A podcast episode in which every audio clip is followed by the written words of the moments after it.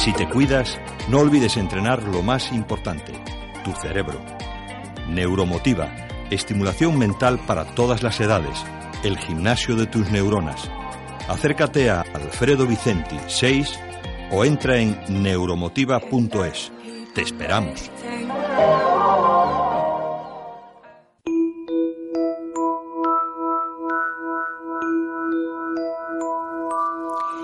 Buenas y maravillosas tardes, queridos neurofans.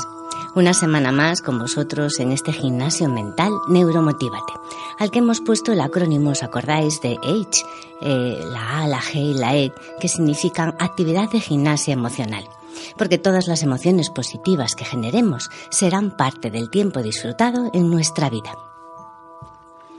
Estamos muy felices de que estéis aquí escuchándonos ahora y si lo deseas puedes volver a escuchar los podcasts o en el blog de nuestra página web www.neuromotiva.es. Bien, a día de hoy ya sabemos que comprender y regular nuestras emociones, pensamientos y conductas nos ayudará a tener un mayor control sobre nuestro cerebro, de forma que nuestra parte más inconsciente la haremos consciente a través de estas actividades. Algunas personas se anclan en el es que yo soy así, cualquier intento de cambiar no va a ser aceptable. No se trata tanto de cambio como de mejora de uno mismo. Dicen los expertos que el éxito en la vida se reparte tal que así. Un 20% competencias intelectuales y un 80% competencias emocionales. Por lo cual, con estos datos no podemos continuar parados. Vamos a entrenar nuestras emociones para conseguir este 80%. El primer 20% lo tenemos casi garantizado. Con nuestra experiencia, estudios y formación, enseguida llegamos a él.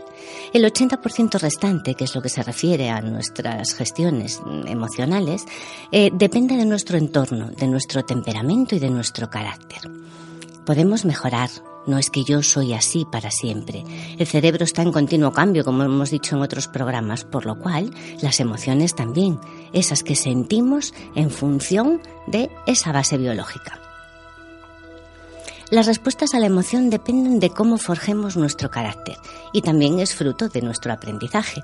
Por eso en este gimnasio mental Neuromotívate, bueno, pues nos centramos en esta nueva etapa en entrenar las emociones para que para conseguir bienestar. Dicen que a cuanta más edad, mayor competencias emocionales, pues gracias a la experiencia y esos aprendizajes acumulados. Y eso es una gran noticia. Fijémonos en nuestros mayores, en cómo ellos pues analizan eh, pues, distintas situaciones antes de dar una respuesta inmediata.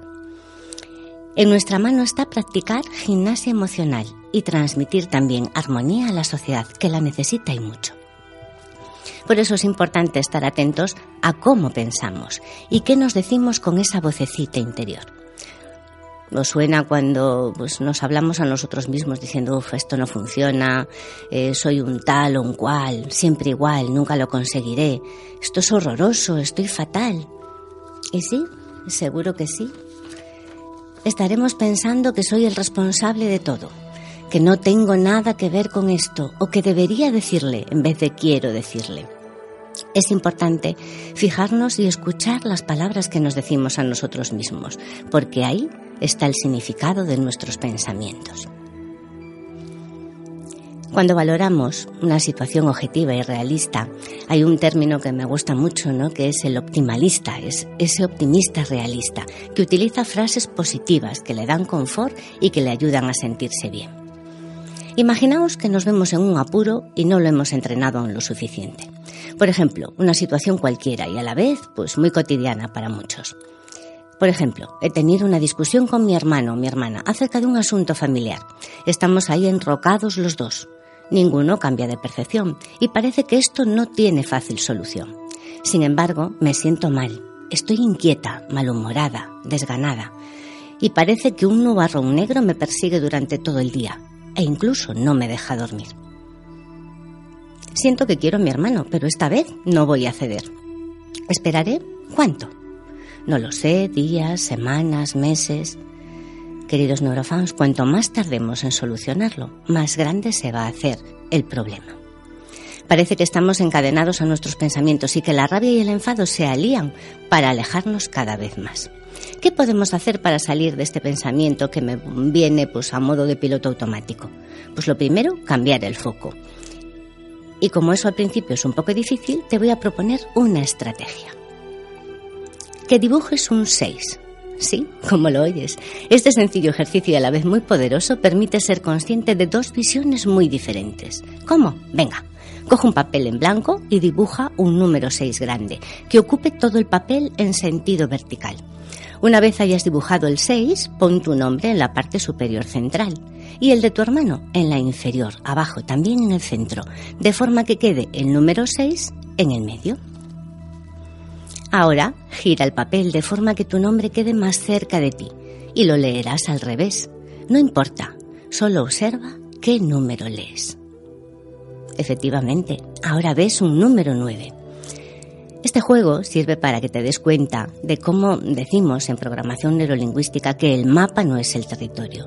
Es decir, cada uno tiene su razón, su mapa, y salvo que el otro cambie de posición, es difícil que se llegue a escuchar bien el mensaje y a entender lo que nos quiere decir.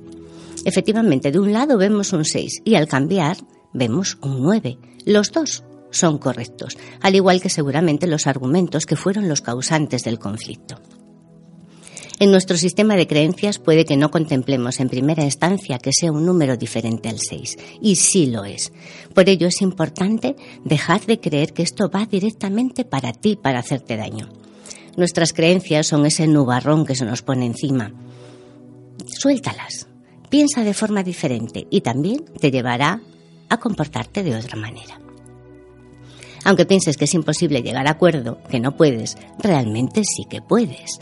Si no, te quedarás encadenado en tus razones sin buscar un camino de encuentro con tu hermano. Así que no siempre el comportamiento adecuado es el que vienes haciendo desde hace años. Intenta ser creativo y buscar otros argumentos. ¿Merece la pena? Pues tú lo decides. La mayor libertad es no perder la ilusión por sentirnos bien y dejar de creer que siempre ocurre lo mismo, sin promover ningún cambio. Hoy voy a compartir con vosotros un cuento de estos para pensar de Jorge Bucay, que a algunos ya os sonará. Se trata del elefante encadenado.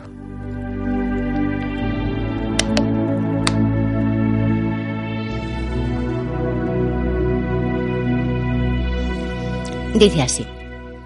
Cuando yo era chico me encantaban los circos y lo que más, lo que más más me gustaba de los circos eran los animales. A mí, como a muchos otros que luego me enteré, lo que más me llamaba la atención era el elefante. Durante la función, la enorme bestia hacía despliegue de su tamaño, peso y fuerza descomunal. Pero después de su actuación y hasta un rato antes de volver al escenario, el elefante quedaba sujeto solamente por una cadena que aprisionaba una de sus patas, clavadas a una pequeña estaca. Sin embargo, la estaca era solo un minúsculo pedazo de madera, apenas enterrado unos centímetros en la tierra. Y aunque la cadena era gruesa y poderosa, me parecía obvio que ese animal capaz de arrancar un árbol de cuajo con su propia fuerza podría con facilidad arrancar la estaca y huir. El misterio es evidente. ¿Qué lo mantiene entonces? ¿Por qué no huye? Cuando yo tenía cinco o seis años, todavía en la sabiduría de los grandes, pregunté entonces a algún maestro, o algún padre o algún tío, por este misterio del elefante. Alguno de ellos me explicó que el elefante no se escapaba porque estaba maestrado. Hice entonces la pregunta obvia. Si está maestrado, ¿por qué lo encadena? No recuerdo haber recibido ninguna contestación coherente. Con el tiempo me olvidé del misterio del elefante y la estaca, y solo lo recordaba cuando me encontraba con otros que también se habían hecho la misma pregunta. Hace algunos años descubrí, por suerte para mí, que alguien había sido lo bastante sabio como para encontrar la respuesta. El elefante del circo no se escapaba porque ha estado atado a una estaca parecida desde muy muy pequeño. Cerré los ojos y me imaginé al pequeño recién nacido elefantito sujeto a la estaca. Estoy segura de que en aquel momento el elefante empujó, tiró, sudó, tratando de soltarse. Y a pesar de todo su esfuerzo, no pudo. La estaca era ciertamente muy fuerte para él cuando era chiquitín. Juraría que se durmió agotado varios días y que al día siguiente volvería a probar y al otro también. Así. Hasta que un día Un terrible día para su historia, el animal aceptó su impotencia y se resignó a su destino. Este elefante enorme y poderoso que vemos en el circo no se escapa porque, pobre, cree que no puede. Él tiene el registro y recuerdo de su impotencia, de aquella impotencia que sintió poco después de nacer. Y lo peor es que jamás se ha vuelto a cuestionar seriamente si sería capaz. Jamás, jamás intentó poner a prueba su fuerza otra vez.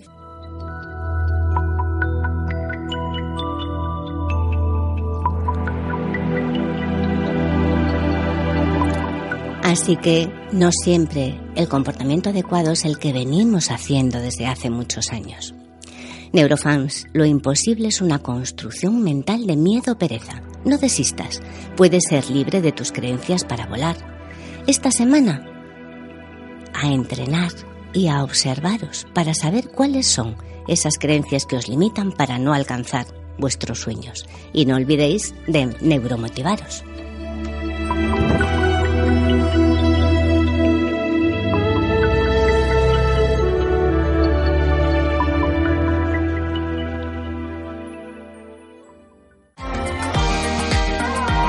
Si te cuidas, no olvides entrenar lo más importante, tu cerebro. Neuromotiva, estimulación mental para todas las edades, el gimnasio de tus neuronas. Acércate a Alfredo Vicenti 6 o entra en neuromotiva.es. Te esperamos.